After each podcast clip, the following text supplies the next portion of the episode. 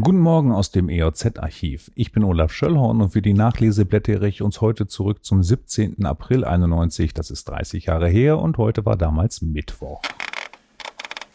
Bonn. Aus heutiger Sicht macht die Berechnung von Telefongebühren in den 90ern nur wenig Sinn. Aber zum Thema. Für den Ausbau vom Telefonnetz war die Telekom und damit Postminister Schwarz-Schilling verantwortlich. Finanzminister Theo Weigel verlangte von der Telekom eine Beteiligung an der Erschließung des Ostens in Höhe von 2 Milliarden D-Mark.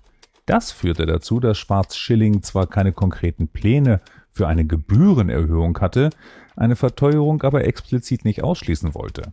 Am Wochenende waren Pläne bekannt geworden, nach denen eine Einheit künftig 25 Pfennig je Zeittakt kosten sollte und dieser auf 5 Minuten im Ortstakt und 45 Sekunden im Regionalbereich verkürzt werde. Kommen wir nach Lüchow-Dannenberg. Lüchow. Ein Blick in die Landwirtschaft. Die Viehverwertungsgenossenschaft Lüchow hofft auf bessere Zahlen, denn im vergangenen Jahr habe die Genossenschaft zwar mehr Vieh verkauft, dafür aber weniger Umsatz erzielt als im Vorjahr.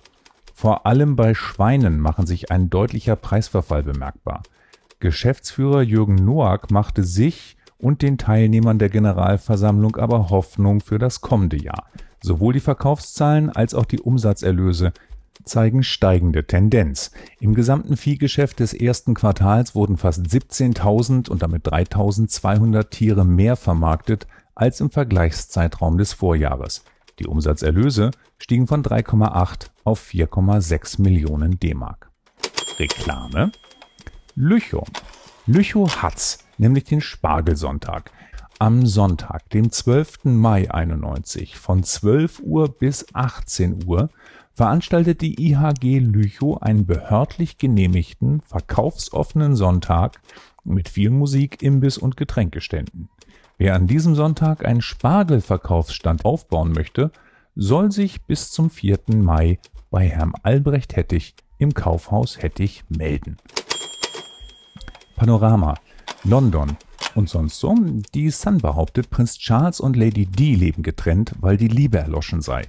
Aus dem Buckingham Palace heißt es nur kein Kommentar. Und das bedeutet wohl nichts Gutes. Das war's für heute.